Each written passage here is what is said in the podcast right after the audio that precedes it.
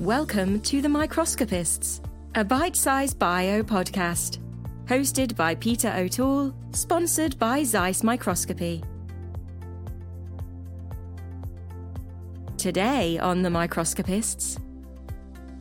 Hi, today on The Microscopists, I'm joined by Rita Strack, editor at Nature Methods, and we talk about her graduate work on fluorescent proteins. So my goal, the goal of my graduate work was basically to optimize the surface of DsRed to make it so you could just express tons of it, really get your cells glowing without killing them. We discover how much abuse journal editors can face. Yeah, I mean, I would say the three big hitter. I mean, it's it's rare. It's it's exceptionally rare. I don't want I don't want it to sound like this happens every day. It does not. But I think age, race, and gender are three factors that influence some of the personal criticisms we get. And find out about her passion for Korean food. Um, one of my favorite foods is called tteokbokki, and I, we're having it this Sunday. What actually motivates Rita and her passion for publishing? So I guess that's my motivation. I want to make the journal great. Um, personally, I love this idea of making the process more transparent. And here her tell us her favourite science joke. I don't know about my delivery. My stand up comedy is very rusty. All in this episode of The Microscopists. Hi, uh, I'm Peter O'Toole, and today on The Microscopist, I'm joined by Rita Strack, one of the editors for Nature Methods, with a specialism in microscopy, but goes far beyond that. Uh, I think I, I, UK, US time zones are different, so I won't say good morning, good afternoon. I'll just say hi. Hi, how are you? Yeah, I'm good, thank you, Rita. you know, we've never met, uh, so it's going to be really. I, so I, I followed you on Twitter and see what your comments are so man, I see what sort of inputs you put out into the community. I've got so many questions that I'd like to know, and just to get to know you, to get to know you a bit better. And I'm quite sure there's a lot of other people as well that similarly follow your your Twitter feeds and your comments because uh, they're always very instructive and, and informative, uh, and some personal ones, which I think is really nice actually to see that on Twitter feeds. So I think this will be good for a lot of people to catch up with. So Okay, so I guess I know you from your editor role at Nature Methods and the pivotal mm-hmm. role, but I think what unless people go and research your background, they probably don't appreciate your your scientific background to start with. So where did where did your interest in science start? Wow, that's a great question. I think it started from a very young age. My dad, um, he was in the Air Force and he worked on airplanes. So he always had an interest in tinkering and engineering. And after he retired from the Air Force, he his second career was a math teacher. And I think um, he always loved math and science. I think he brought that home with him. So my brother and I were also very inspired along those lines. My brother is um, a chemical engineer. And um, so I think it started at young and at home. I've always been kind of curious and I'd say maybe observant is one of my personality traits. So I think that led me really well into experimental science. And then I was very lucky in high school. I just had some fantastic biology and chemistry teachers, and they just really opened the door to this sort of exploration and discovery and learning. And so from there, that's when my interest really soared. And I, you know, I pursued biology and biochemistry in college and biochemistry for my PhD. So I'd say it started at home, but it was definitely reinforced at all aspects of my training and education. I, have got a really, I've not asked this of anyone actually. So, so I, I, did biochemistry similarly. I know you did biology and biochemistry at your, your undergraduate at, at applied. Did you know actually what biochemistry really entailed when you started out? Um, no, I actually, that's a good question. And I think I didn't really learn it until my first biochemistry class, like what you would call biochemistry 101 and on the first day of class i remember my professor saying like today we're going to talk about biochemistry and what it is and we're going to spend the whole day talking about water. And he said it's not a biomolecule but it's so fundamental to life. And i i just that really stuck with me and how um, how biology happens in aqueous solution and how all of these things interact and what biochemistry is how it's different from chemistry how it's different from, from biology and again i think good teachers make all the difference in that but you know i think at the same time some of these definitions are very squishy you know i think there are definitely biochemists who um, you know, there are all, there are all sorts of different niches niches even within biochemistry. So I think um, it's it's nice actually that it's kind of a vague term. I think when I think of biochemistry, I definitely get the definition I got from grad school, which is sort of um, really protein centric, RNA centric, really structure centric, stru- structure focused.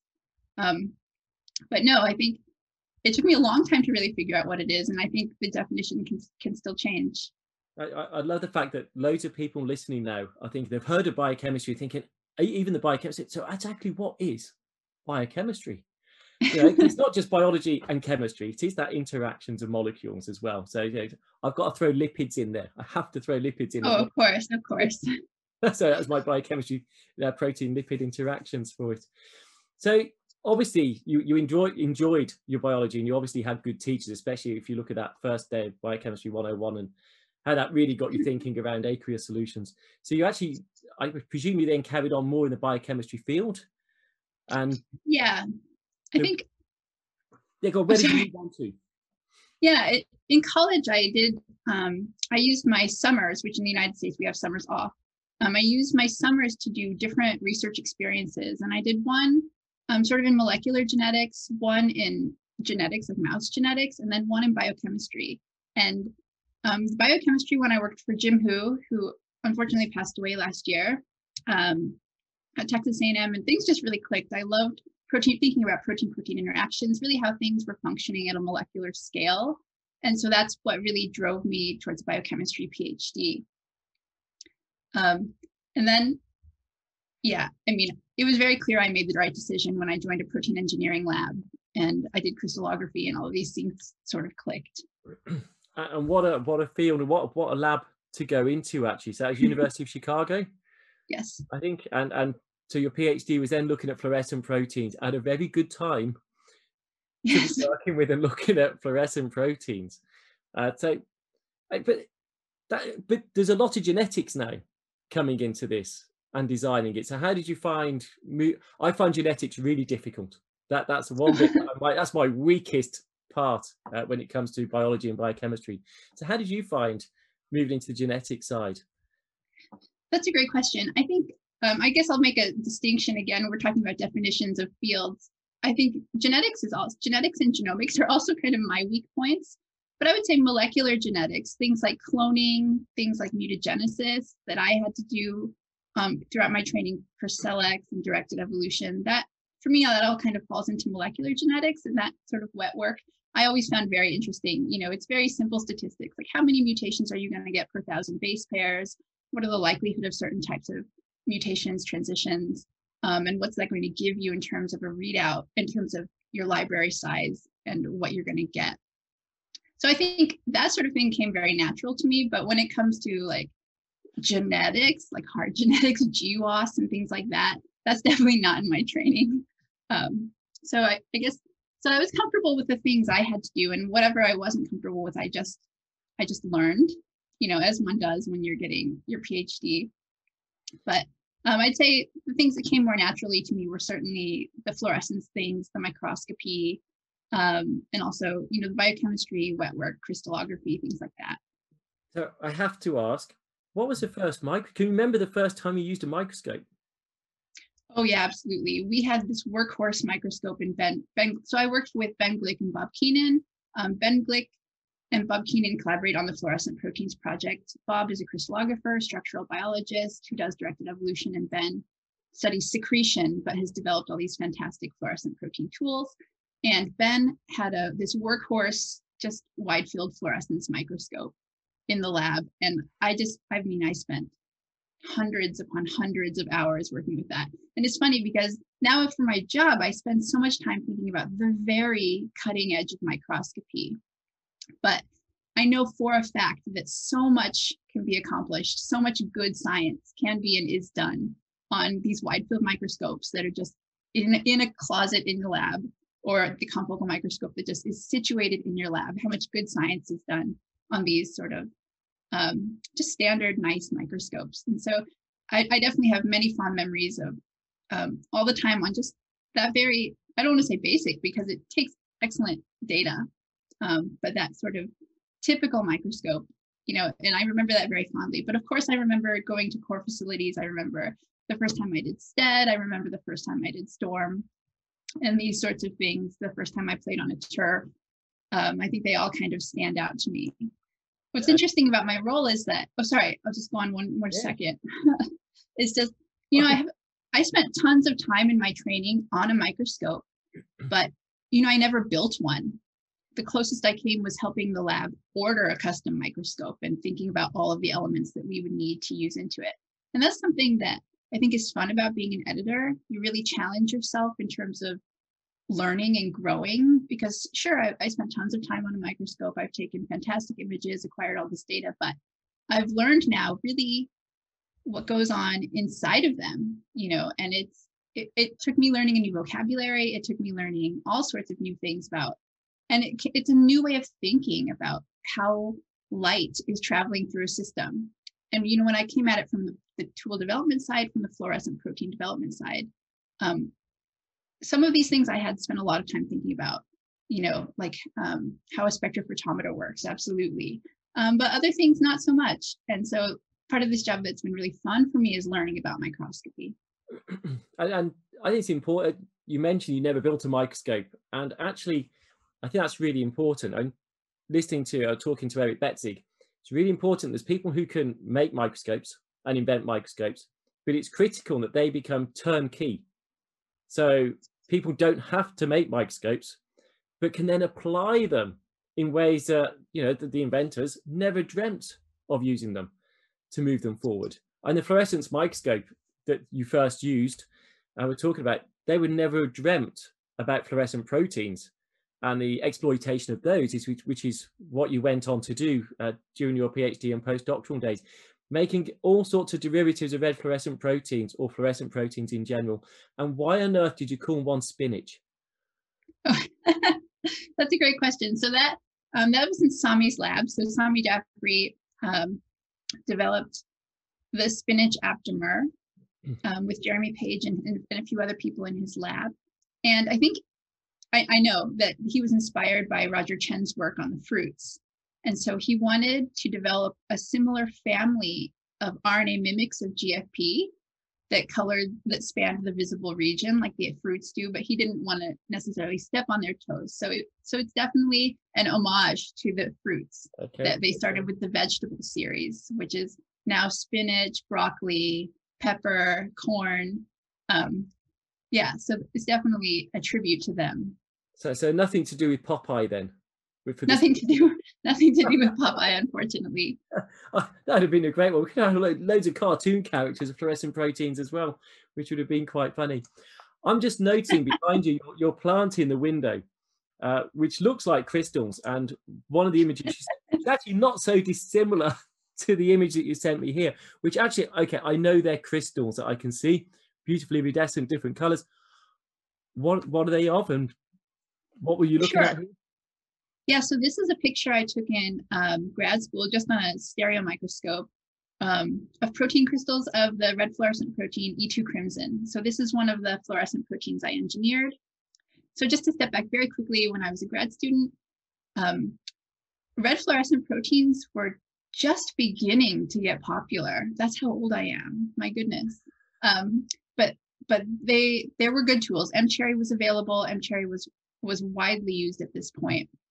Um, but there was an there was a problem that people were experiencing when they tried to overexpress some red fluorescent proteins in their cells, which it was just that they were killing the cells. So instead of having this inert label, you were influencing your experiment by expressing red fluorescent protein. So my goal, the goal of my graduate work was basically to optimize the surface of DsRed to make it so you could just express tons of it, really get your cells glowing without killing them. And um, so in doing that, I made this protein DsRed Express 2, which we showed in a number of systems, including stem cells, um, was very safe, very non-toxic, very inert, and could be expressed for a very long time um, without killing your cells. So that was great. Actually, that was my first Nature Methods paper, was that, that protein, DsRed Express 2. So then after that, we I got to play around with chromophore chemistry a little bit and what's going on in the middle. Instead of focusing on the surface of the protein, I got to focus on what's going on near the chromophore. And so I made some color variants, and one of them is E2 crimson.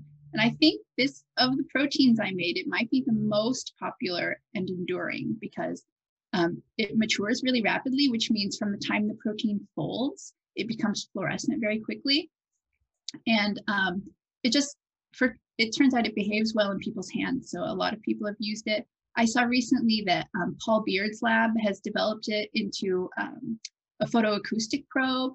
Um, I, I know someone else, I know other people are making derivatives. So I don't know. I think it's really exciting that that protein sort of had a life of its own. And part of my work was solving the structure of it um, which those crystals diffracted to around 2.8 angstroms, if you're curious. Not going.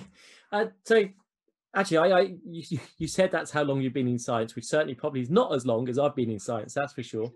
Uh, but it's interesting that that field still hasn't stopped.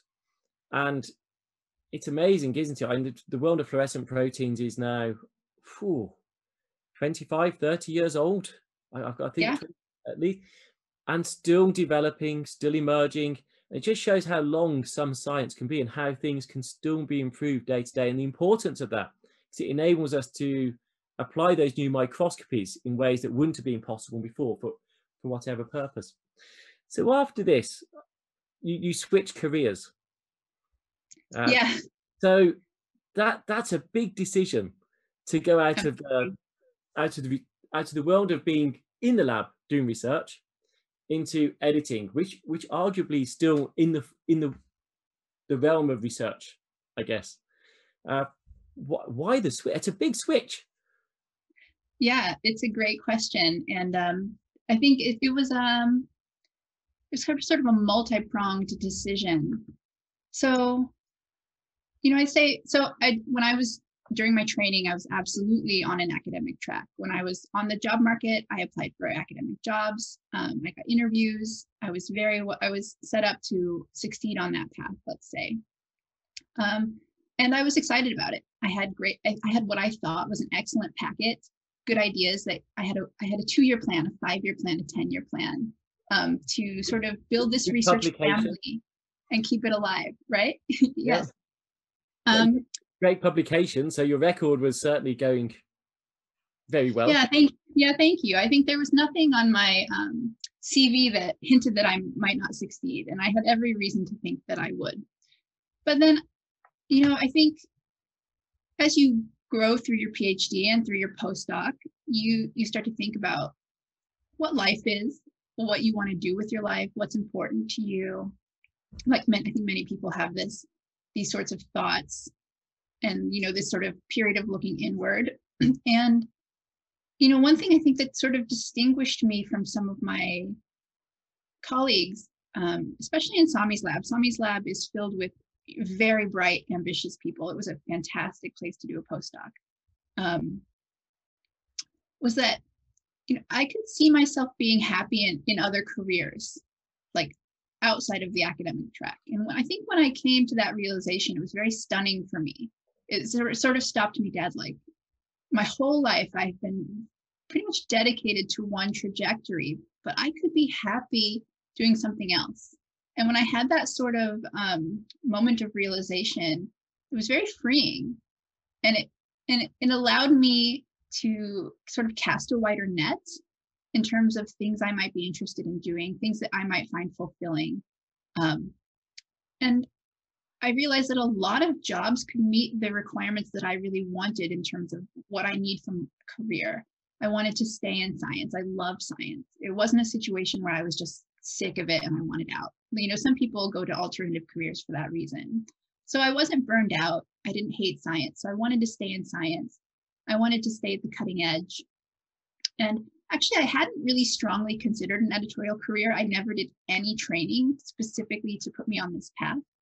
Um, but when I was searching for jobs, and I did look in industry, I looked in academia, I looked at things like consulting, I was casting sort of a wide net. I just saw an ad for a, a editor at Nature Methods, and it felt like it was written for me. They wanted someone with experience in fluorescence microscopy and probes. And the reason was they were replacing Dan Evanko, who was um, sort of a beloved chief editor of Nature Methods for about five years.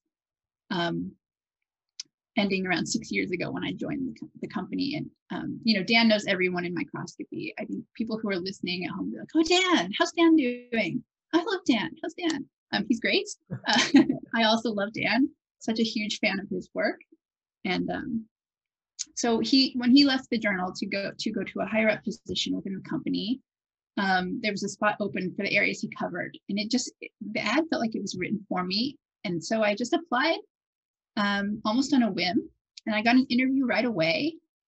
And I went on the interview and things just clicked. I met the people, I learned about the job. This is not a good this is not a good advice. You should know about the job before you do the interview, but I really learned like on the day. Um, I think what helped me though is I know the journal very well. I'm such a yeah. I've been a fan of Nature Methods for years. Um, I really know what they publish, what they're interested in. Um, I really had a good sense of their trends. Um, so I think those sorts of things helped me but I would, and so, so in addition to those things, I'm going to say a few things maybe sound a little bit more critical.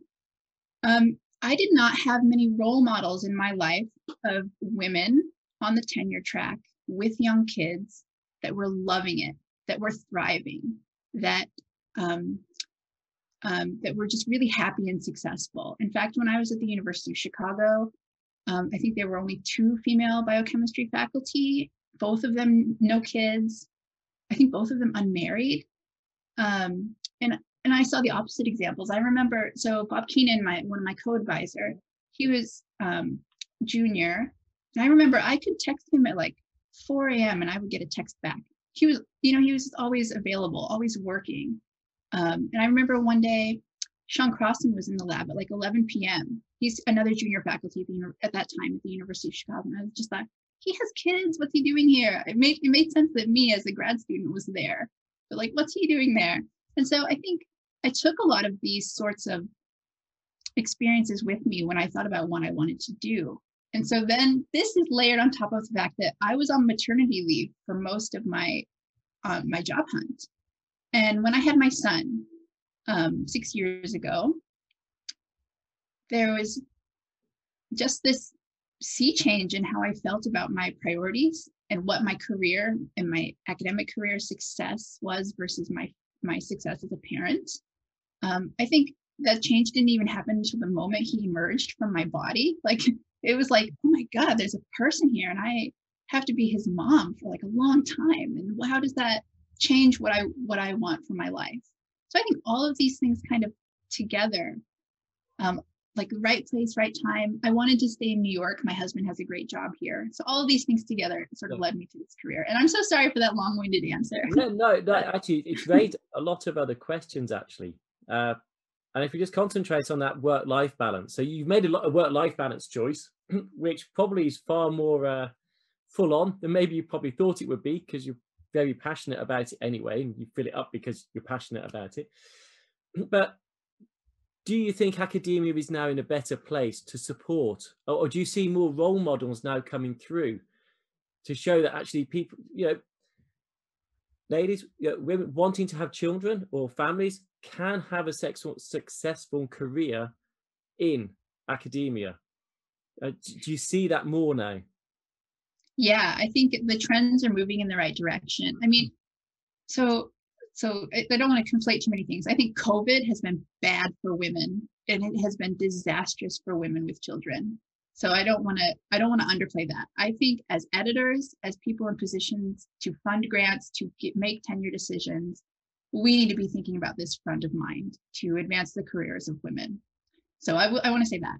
That being said, um, I sort of wish I had been on Twitter when I was in when I was a postdoc because I don't know if it's if it's just an observation effect like i'm seeing these these women succeeding killing it thriving um, you know and managing many young kids you know multiple young kids under 10 and getting tenure and winning big grants and publishing um, fantastic papers i see that so i see many positive role models on twitter that i never saw in my day-to-day life so but i don't know if it's because of timing of, of things improving or just because i'm I've, I've opened the window and the door to all of these observations, but I hope it's getting better for women. I think things are, people are appreciating things more and more like tenure clock extensions, um, the need for childcare, you know, the need for childcare built into the infrastructure of teaching. You know, Janelia has childcare in-house. When I heard that, I thought, oh my God, everyone should do this. You know, not everyone has the money to be Janelia. I don't want to go there. But you know, it's like if everybody supported women like that, I think this sort of leaky pipeline would just um, get smaller. Janelia would be good. it is kind of a it is just like it is the, their place. It, it is awesome uh, as a place in itself. So do you miss the, the open bench side? Do you miss being in a lab? Um, i'd say i miss i miss the microscope. I'd say i don't miss all the failure you know coming in and checking your plates and having no colonies you know waiting four hours for a pcr running your gel having no band and like you know and those little things kind of those little sort of what you might call like a styrofoam wall that you run into on the day-to-day basis of a bench of bench work i don't miss that at all. We have no similar failure as an editor and that's kind of nice. Um, but i do miss i literally miss the microscope that moment of observation where you're seeing something that no one has seen before you know just scanning your cells saying what do you look like can i see something that was invisible. I, I mean, I miss that. I, I, I found it peaceful. I found it, I don't know, just, just seeing, seeing the biology. I always found that stunning and I do miss that. Uh, I, I totally get that. Uh, the amount of time I spend at a microscope now is very minimal. Uh, but I do get sent the results as they get come off when they're exciting. So I actually get to see the really, I get to see the problems when they're really intractable problems. I get roped in, but then the other side is when something completely, utterly new is seen, uh, even with new technologies, and you get to see it first, and it just every now and then you just. I take a lot to be impressed in the world of science, and every now and then you see something, you just think, "Wow." Or, or you see the, the, the face, the excitement in the person showing it to you. So it's like, that's what it's enabled. You know, it's a, they can see their biology, their biochemistry really happening. They know that all their theories is true. It's right. It's there. They can see it, and it's true. Seeing is believing. Uh, you just have to be careful what you're seeing is real, I guess. yes. So you mentioned your your children. So here's your family here. Yeah. So, so six years for your son. And yes. Your daughter? And Maisie, Maisie, my daughter is three.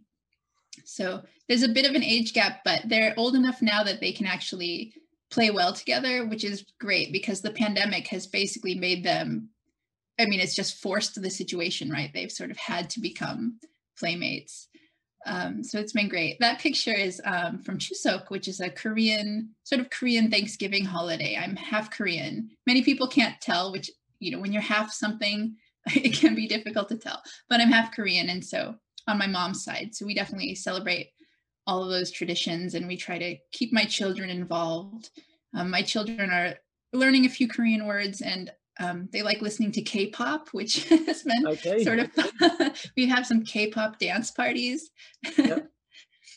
Well, I, I can obviously some big acts in K-pop now, but Gangnam Style probably wasn't the greatest introduction for it. no, but the dance. When your kids yeah, do the Gangnam Style dance, I mean, it's priceless, right? and you know what? I hate to say this, but actually, the beat in it, the, there's just the beat in the background, is really good workout music. And I, am embarrassed to say that, but it is actually really good. Yeah, absolutely. I think there's no shame in that. Uh, a secret. It'd be a guilty pleasure. So, and this is again, it's a lovely picture of them, and with a it's quite high bunny rabbit. Yes. So um, I think, like many people, we bought um, pandemic animals to sort of um, help us through what what is a really crazy time. That sounds really wrong. It sounds like the the, the pet's got a pandemic. Oh no! All right, for people watching this in the future when COVID is gone, I think a lot of you know a lot of people have been adopting dogs and cats as companions because we're lonely, and um, we didn't want to um, go the cat or dog route quite yet, but we got two bunnies. I think you're seeing Peanut in that picture. Um, and the kids just love them. The bunnies are sweet. They don't like to be picked up, but they do like to be petted. They love attention. And I think the kids um, once they have overcame their initial excitement, they did stop trying to scream at the bunnies, terrify the bunnies. you know, in their excitement, they were just like yeah. bunnies. But now they've they've settled in, and we're a family. so are these house rabbits? Um, yes and no. So we have some. They live in the house, yes, and we have some areas that are bunny proof. But we learned the hard way that you cannot just let them free range because they chewed through the wires um, on one of my speakers. They chewed through a Cat 5 cable that was like hardwiring my internet. So, um, yeah, so we have some bunny we have some specific places in the house that are bunny proof, and, and they do live in our living room.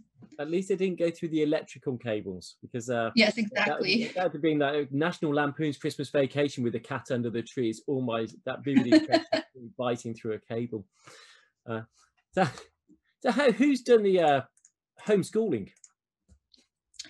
That's a great question. And I'm going to make people jealous here. I'm very lucky um, that my parents live nearby.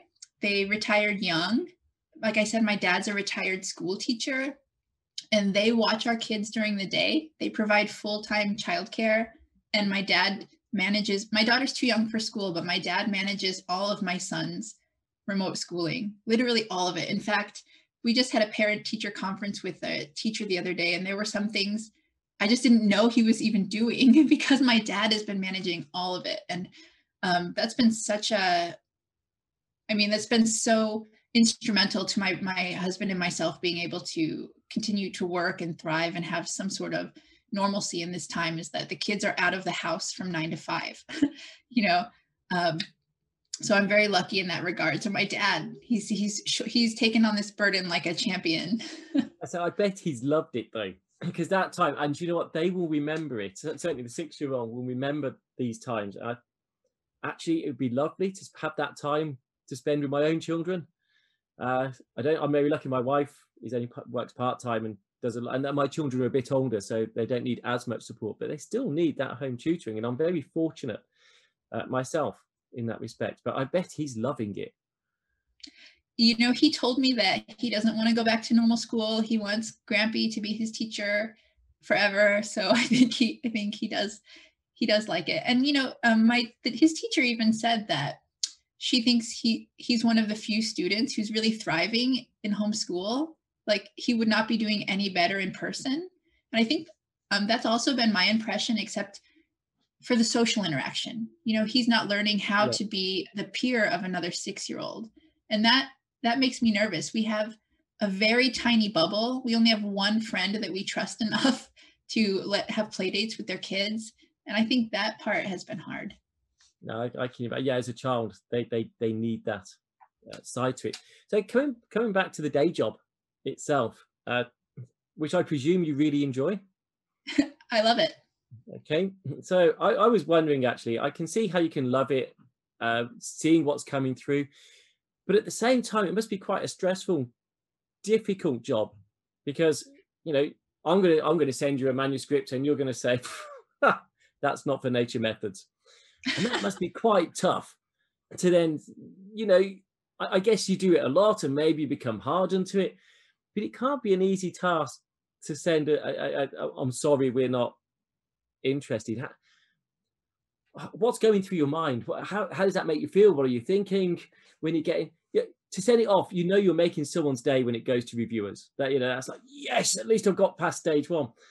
But when you don't get to stage one, you know, I, I know what it feels like uh, for good reason. I, I, when you reflect back, you think, yeah, that was that was too chancy, you know. But you got a chance of luck. But some people, it's they're passionate. They don't understand why. So how do you cope with that? Um, those are great questions. You know, I would say that rejecting papers, at least for me, is the very hardest, worst part about being an editor, no doubt. Um, and I think the way I cope, so the first thing is, I think that's good. I think it keeps me very careful. You know, I'm not flippant about any paper. We read every paper carefully, we discuss them, we give them their due consideration.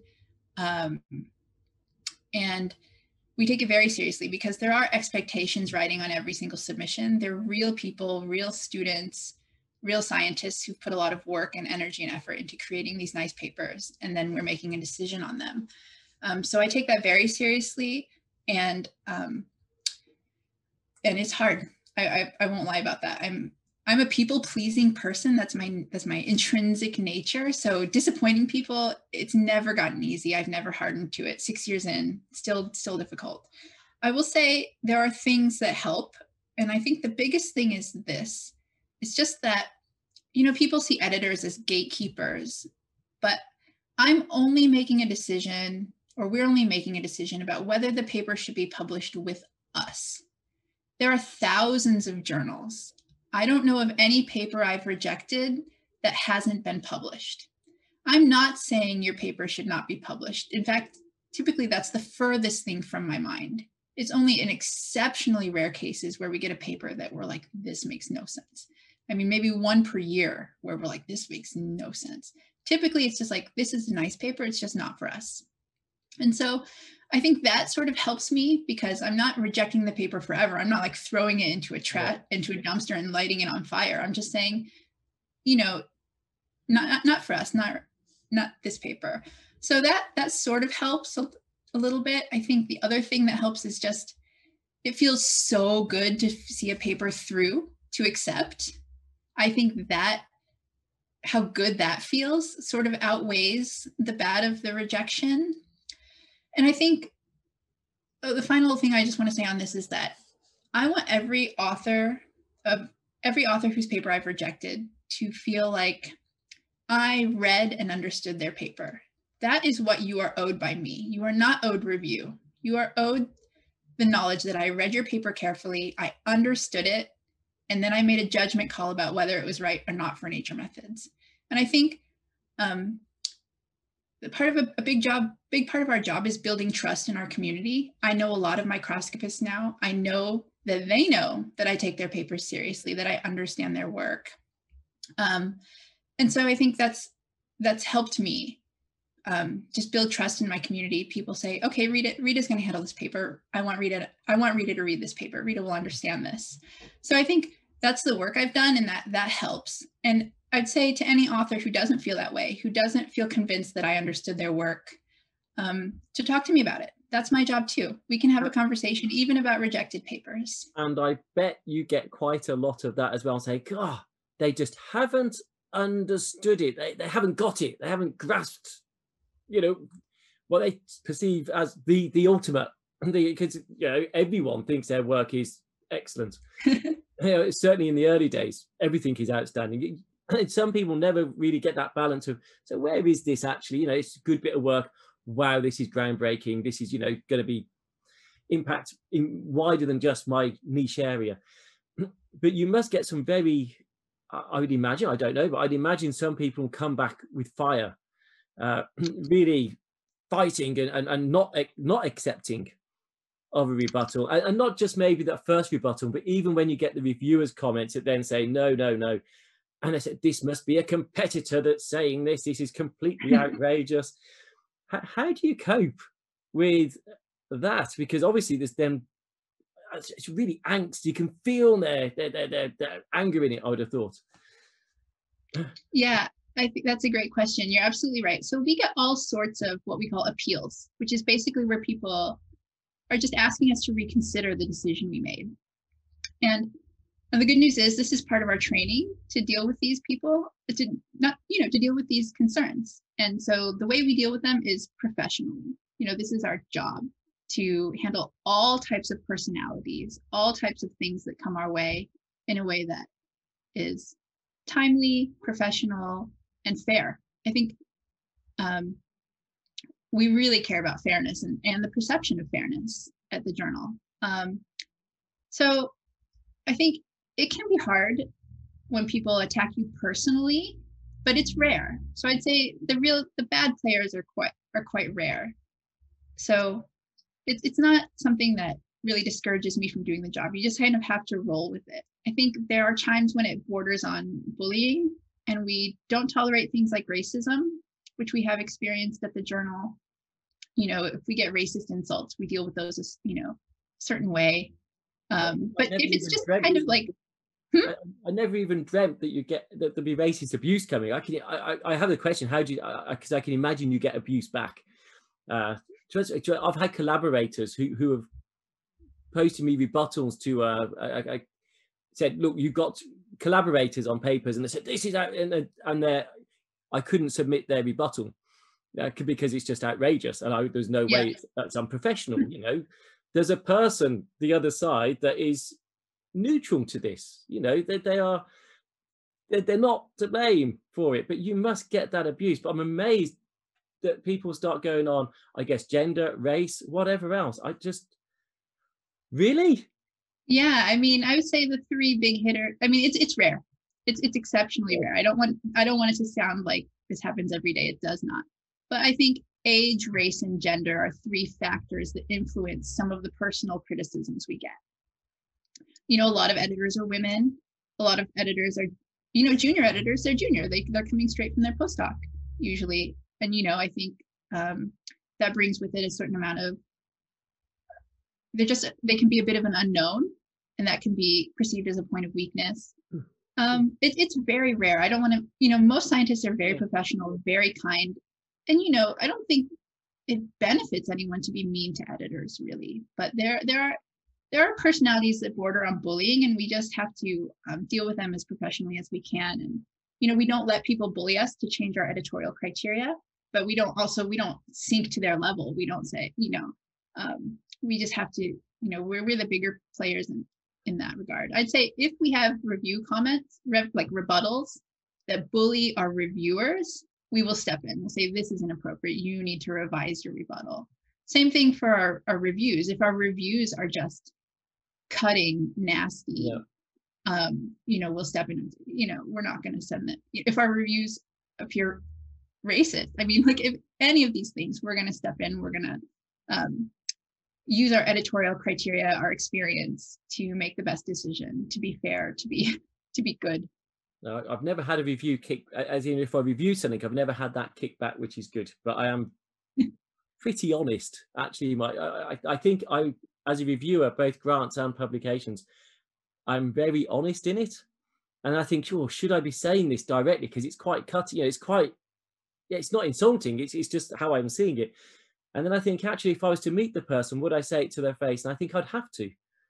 And so I always sell uh, actually, I, I, I'm all in favour for, I'm quite happy for people to know if I've reviewed their paper or their manuscript because I should stand by my interpretation of it. And uh, which is nice when you get rebuttals because they can answer back, I guess, at that point.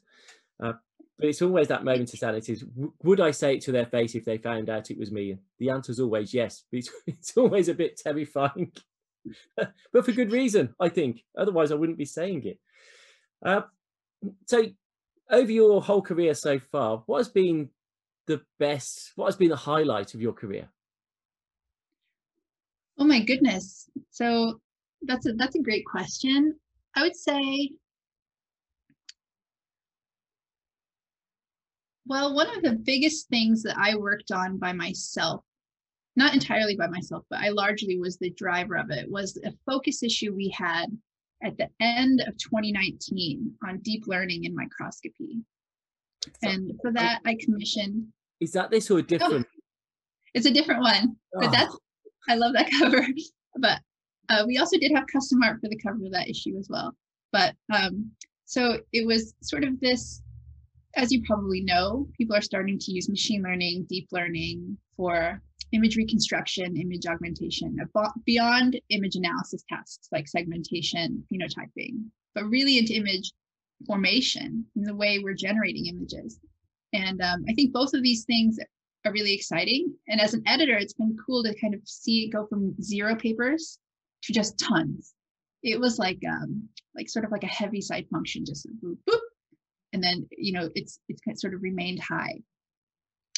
So um, because of all the interest and because it's just so cool, I put together this, I mean, the team, you know, I was kind of the driver, but it's a team effort. We put together this focus issue on deep learning and microscopy. And I was just so happy with how that turned out. We got a lot of positive feedback, just some fantastic papers in that issue. And I think it's going to be a resource for people that ages well. It not only puts a timestamp on what was the cutting edge when it was published, but also is forward looking enough to age well. So I'm, I'm, I'm pretty proud of that. I would say that's a high water mark for me.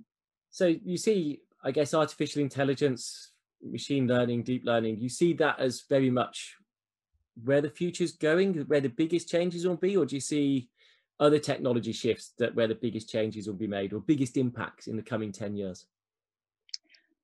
That's a great question. So, you know, from from this, I will I will say, you know, the consensus I get when I talk to microscopists is that, you know, they're kind of a little bit pessimistic about optics. Like like they, they really feel, oh, we've pushed it very far. We've done a lot in terms of what we can do for microscopes. But then, you know, on one hand, they'll say that, and the next day I'll get a paper that just surprises me in, in, in terms of ingenuity and using existing parts to do cool new things. And so I think there's certainly sort of just in terms of building new microscopes, better microscopes, um, lots of space for innovation still. In terms of biological imaging, you know, if you're coming at it from an optics perspective, um, maybe not so much, I don't know, but from a biology perspective, I think there's tons of stuff to do there. I think deep learning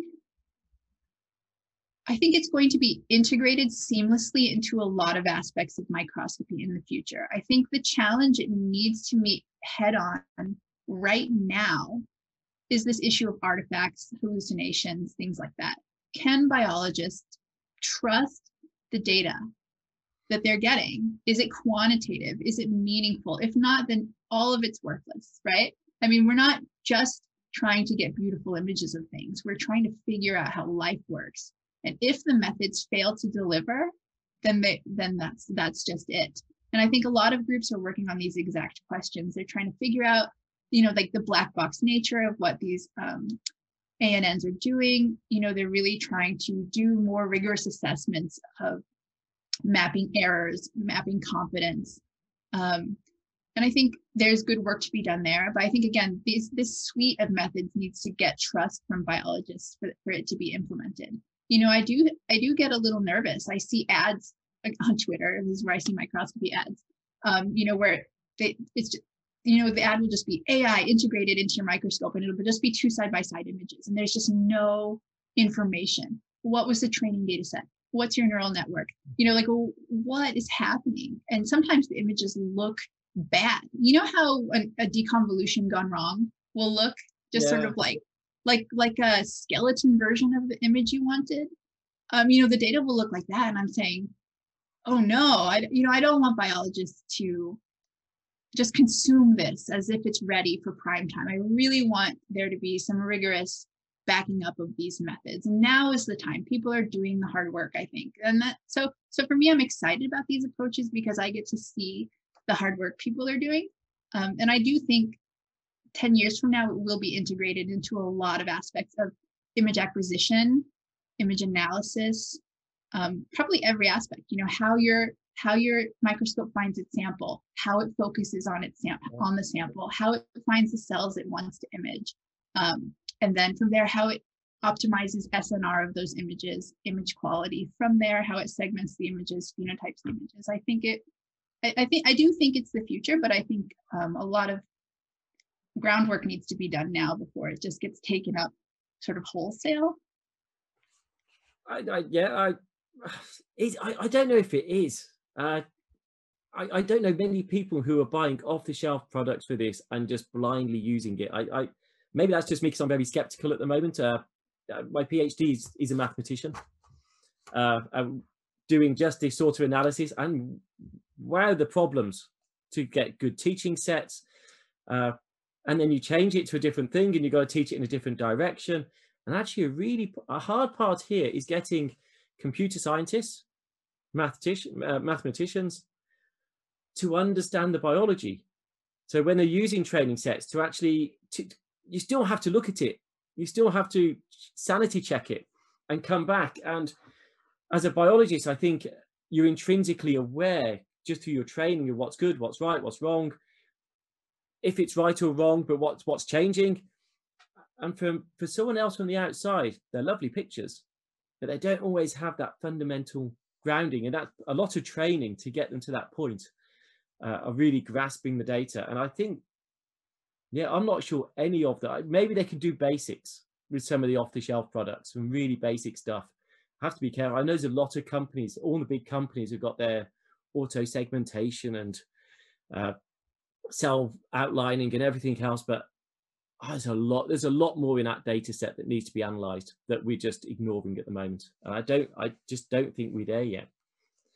Yeah, I well, think that's I think that's totally fair. I think it's absolutely a it's a it's a it's a infant it's a field in its infancy. I don't think it's a field that's that's ripe.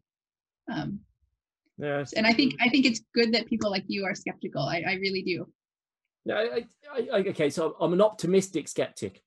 So, so I'm optimistic we'll get there. I'm just skeptical that we that I don't think we're there yet with it. Sure. Uh, so I've got a question. Yeah, who's been your inspiration inside of work? Your biggest inspiration?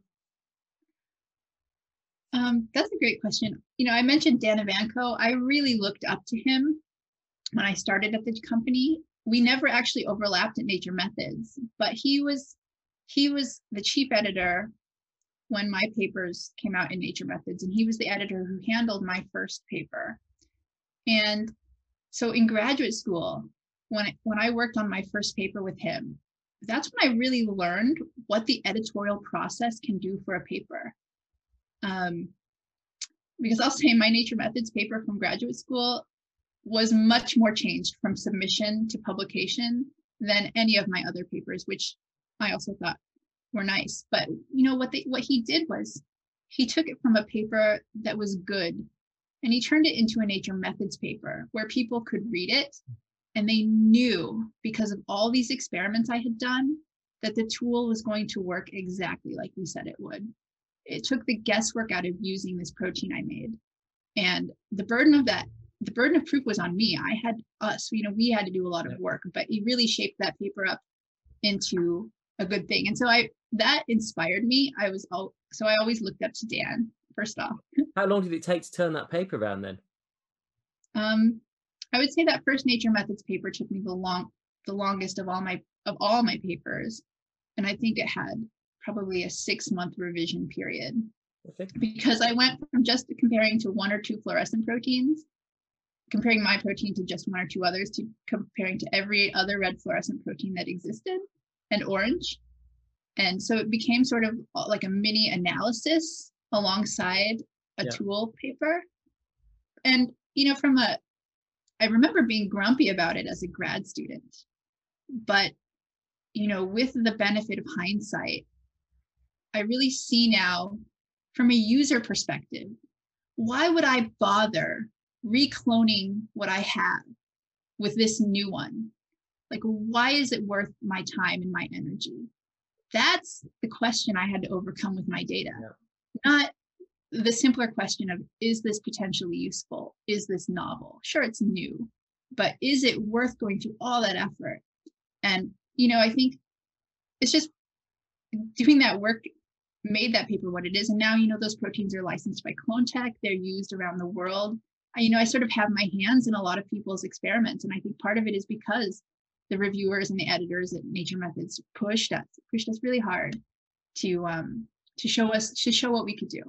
So, so I also keep that in mind when I'm as an editor. I'm like, um, you know, it's my job to turn these excellent papers into nature methods papers so that when readers come to our journal, they have an expectation that is met. Um, and so I think it's good maybe that I've experienced it from both sides. What about your motivation? Uh, uh, what gets you up in the morning? Who what pushes you on? What drives you on? What inspires you to be successful in your job? Or who who or what inspires you to be successful in your job? Like is it an external? Is it family? Is it someone at work? Is it just purely personal? Okay this is going to sound like i've really sort of drunk the kool-aid but i actually love nature methods when i was when i was a trainee every month when nature methods the, the table of contents came into my inbox, I would read it holding my breath and hoping that I didn't get scooped. I would read every t- every manuscript title, right? And I'm like, okay, not about fluorescent proteins, not about fluorescent proteins, not you know. Um, and then after I read it and I could feel like a little relief, then I would go back through and I would read it again more slowly, like, oh, I want to read this paper. I want to read this paper. Um, and I think I don't want people to read it at read our table of contents out of fear that they're being scooped necessarily, but I want people to come to our journal with that same sort of enthusiasm. Um, so what we what we're doing is as editors is we're creating every month we're creating this journal, both the magazine portion and the research portion um, that people want to read, that they know that they can come to for consistently high quality, cutting edge work. And creating that product really drives me. And I'm always thinking, what, how can I serve my community? What do scientists want from us? What do they need from us? This drives me on Twitter as well, you know, separate from methods. I think the job of being an editor, the thought process of an editor is very opaque. So part of what I do on Twitter is try to add some transparency, be give frank and honest answers to sometimes critical questions about what it is we do, um, why we think about things certain ways. And so I, I, so I guess that's my motivation. I want to make the journal great. Um, personally, I love this idea of making the process more transparent. Um, I want to improve scientific publishing. There are so many ways it could be made better. And I think positive changes, things like preprints, they're happening. Um, you know, people fundamentally rethinking whether we're doing peer review the right way. You know, at Nature, we're always doing trials to make the pub the process better. Um, and when they when they are when it does make the process better, we incorporate these things. When it doesn't, you know, and so I like being part of part of all of that. And so I think I can do good work and be an important part of science, even though I'm no longer at the bench. So I, am going. To, I'm going to ask some quick quick questions in a moment, but I have to ask, what's your next career step then? Like, is it? Because it sounds like you're in your dream job, as you are at the moment. But go on, do you have a do you have a think? Oh yeah, but you know, I, I, you're not the first person who's asked me that recently, and I wonder if it's something that start people start asking you around year five or six in one job, right? Like, what is this? Are you going to stay at this? What do you want to do next? Um, I actually don't know. I think right now, I don't want to say I'm coasting, but I've put a lot of work into being becoming good at this job and i really feel in the past two two years or so i've really been able to reap the benefits of that in terms of having a great relationship with my communities. Um, you know, people feel comfortable talking to me about their papers. Um, I see, I'm seeing cool stuff. I'm, I'm very um, intellectually satisfied. And so when I couple that to the fact that I have very young kids, I'd say at this particular moment in my life, I'm not especially ambitious career wise.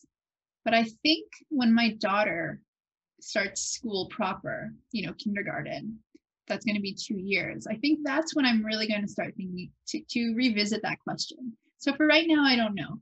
You know, could I see myself being the next chief editor of Nature Methods? Possibly. No, not that Allison's not doing a great job. Allison's fantastic. I, I love Allison. She's fantastic.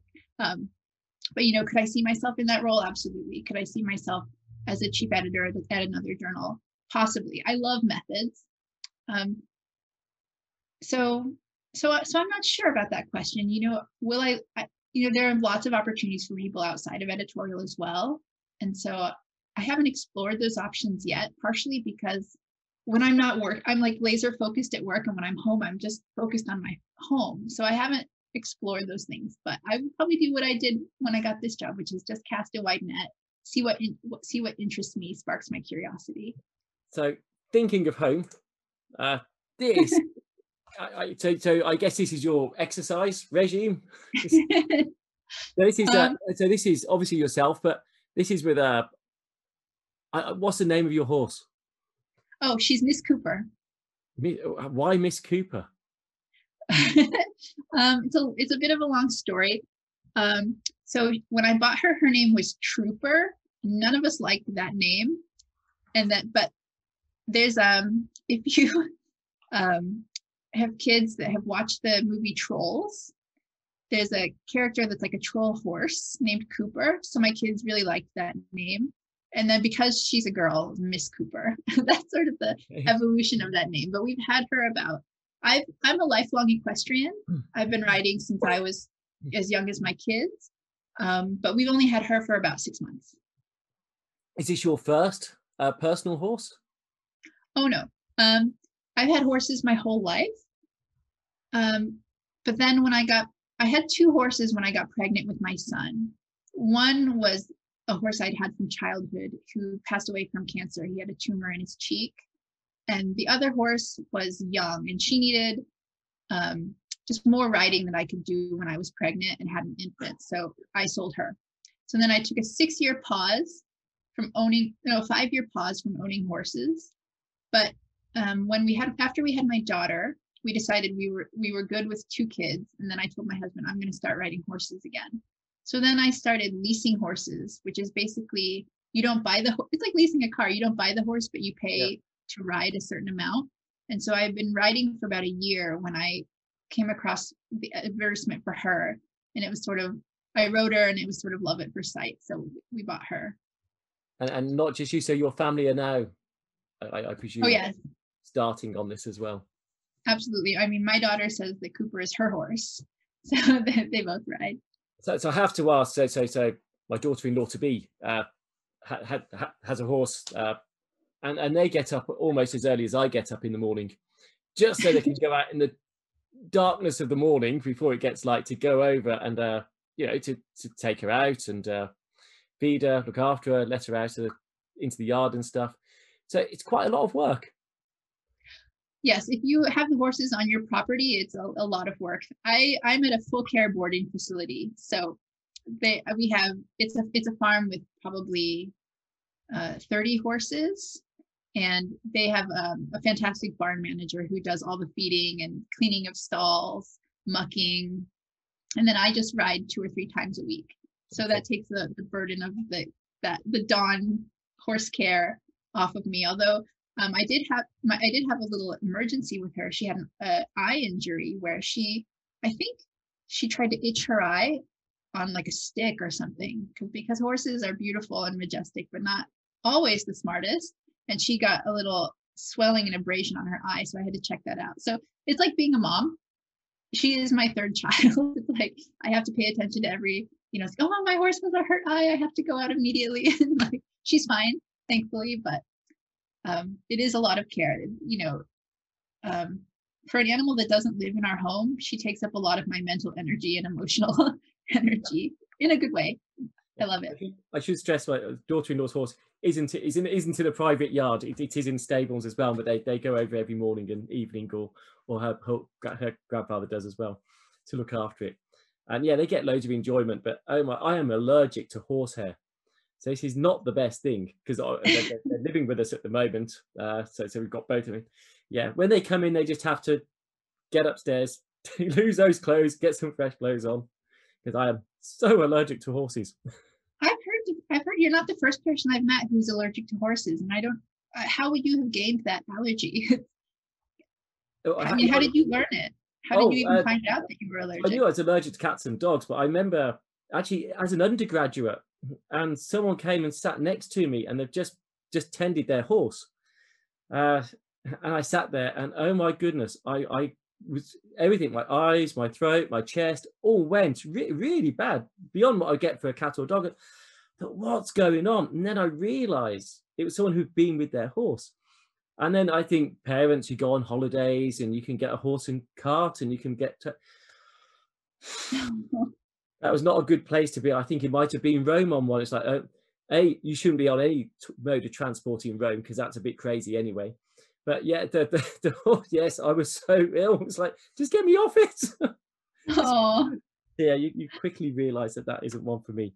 So when you're at home, uh, what would you rather do? Read a book or watch TV? Oh, I'm definitely. I'm always on my Kindle reading on my. I read on my phone, which I think I love paper books, but reading on my phone is so convenient. I'm forever reading reading on my phone. so you read for your work, you read at home. Oh my goodness. Fact or fiction when you're doing it for, for, for leisure? Um you know, I, I for leisure I do read um, fiction, but I have been trying to educate myself and improve myself. So I've been trying to read uh, more literature on equality, racism, how to be anti-racist. So I'd say some nonfiction has certainly populated my my bookshelf the past And- and year. it's fiction, what type of fiction? Um, I would say usually the things that are like shortlisted for the Booker Man Booker Prize. You know, I tried. I read. Um, I don't know. I I feel like I've been reading a lot of American women writers writing fictional stories about. I don't know. Uh, not like beach reading, but definitely human stories, family stories, things like that. Okay, and would you? I don't read I don't read science literature and I don't read science nonfiction. I do read some sci-fi, but not not lately actually. Uh, are you a morning bird, night owl, or burn it at both ends? Definitely a morning person. Absolutely. I wake up um, every morning to exercise before my kids are up. I run three or four days a week, and then on my off days I do like sort of speed walking, Yeah. all on my treadmill. um, so Tell that's my you don't run on the treadmill. You don't run on the treadmill, do you? I I I do. I I, I know people call it the dreadmill, but um, for me, I do I do short runs. I typically run under four miles in one go. So um, to me, the treadmill's not bad. I just turn on my music and I just get it done with. And and Um, incline- you go not just flat. You get the inclines going as well. Yeah, um, my treadmill has like a hill program, Yeah. and you can adjust the incline um, as at your leisure. Although, let's be honest, I'm sometimes lazy and I'll just just run on the flat.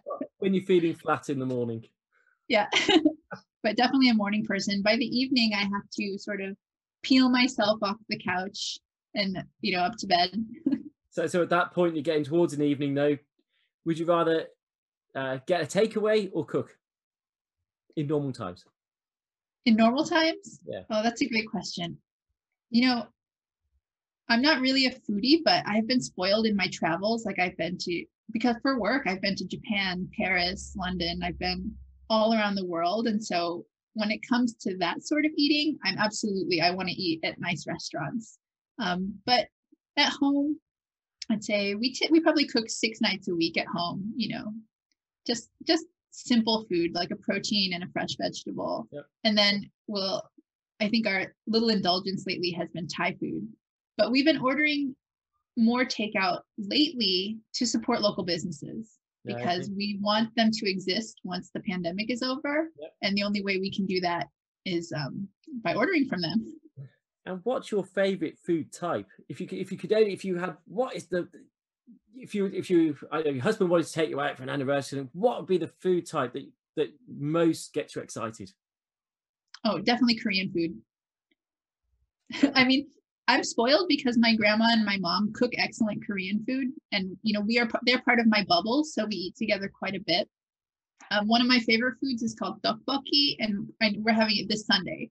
So I'm, I'm spoiled with my access to Korean food, but it's easily my favorite. I grew up eating it. That's what I crave. And okay, really quick five answers: coffee or tea? Oh, Oh, I both both of those. okay, coffee. Uh, Okay, if I had to pick one coffee, I would I would pick coffee. wine, beer, water. You know what? I'm a teetotaler. I, I don't drink since my pregnancy, so water. So water on that one. So do you do decaf coffees? Yes, I do decaf coffee as well. I'm so boring. No, I, I, Thanks I'm for- big. Thanks for telling everyone. I, I said nothing. You said it. It wasn't me. Actually, I'm, I'm a big decaf man, so I, I, I only Okay. on twice a week. That's it. Uh, especially for exercise, because exercise on the caffeine is awesome. It just, just, wow, it's, it's the only drug I'm allowed to take. Uh, yeah, I don't talk about the ones I'm not allowed to take. No, I'm joking. we, we, we, are actually. I think we've run over an hour. This has gone so fast. Uh, I, I oh, got a really quick answer. 'cause I really want to ask you, what do you think has been the greatest invention uh, in microscopy? Which has been the most profound technology? You mean ever? Yeah, Um, it's really difficult, isn't it? oh my gosh. I mean, I'm going back to my earlier answer. I think so much biology has been learned on a what we would call a conventional wide field, you know, epifluorescence microscope. So I think that design, you know, Yeah. um, you know, you get diffraction limited resolution, and that is good for a lot of science. So I'm going to go with that. it would have been possible without the epifluorescence microscope. It's that fundamental change, which I think was Bas Ploem, I think, uh, that, that did the, the fundamentals. And, and he never got a Nobel Prize. Uh, and actually, if you think about those basics, I don't think a Nobel Prize was ever given for confocal microscopy, which again, No, it wasn't. Yeah. probably had a bigger impact than almost anything else to, to date. Uh, yeah, I guess maybe because they were not so impacting until fluorescent proteins. So maybe it's the probe that was the biggest impact that, ena- that enabled that technology to, to be realized. So I'm giving a longer answer, sorry. Uh, so I'm going to finish on this. Do you have, and this is a really difficult question, a best science joke? Okay. This is not the best, but it is a science joke. So, I was reading a book on helium. I couldn't put it down.